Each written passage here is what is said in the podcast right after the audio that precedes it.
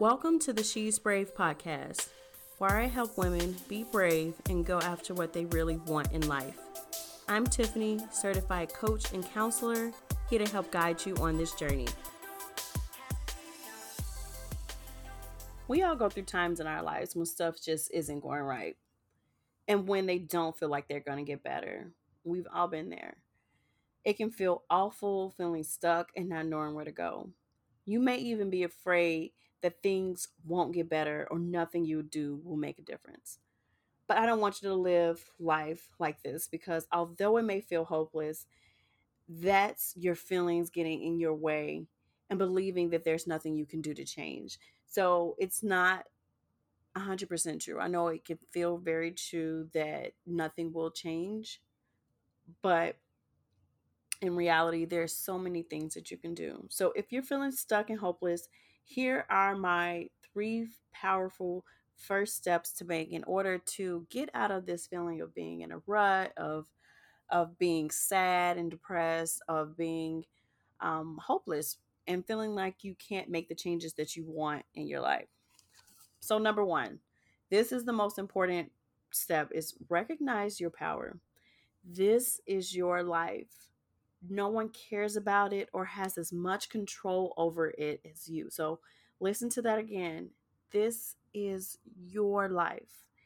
No one cares about it or has as much control over it as you.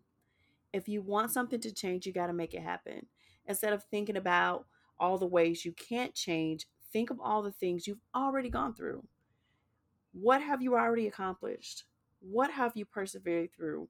What difficult things have you already gone through? You've gone through those things time and time and again, and you'll get through this one just like every other thing. Two, create a vision. So, what do you want? What do you want your life to look like? Don't choose to not just go with the flow of life, but really to take ownership and power over your life. So, I want you to dream like there's no limits. So, how do you want your life to be? How do you want it to feel? And then just don't think about it, write it down, fine tune it, look at it. Like, I like to look at my visions every six months or so just to see is this really what I want? How connected do I feel to this?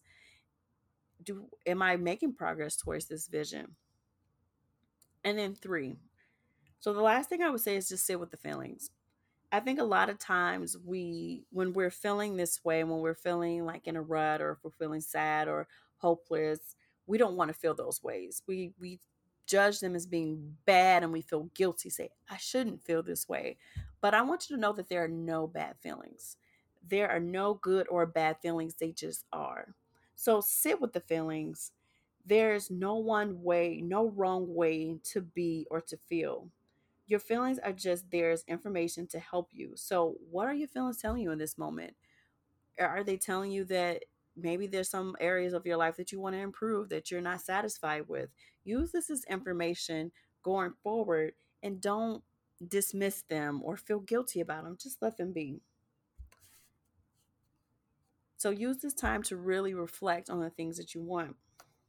Because I don't want you to live a life of going through the flow, going with the flow of, of just the motions of life and not really having no intention in life. It feels terrible. I've been there and I've been also on the other side and it can feel oh, it's, it's so amazing when you really start to take those tiny steps in order to get the life and to be intentional about the life that you want.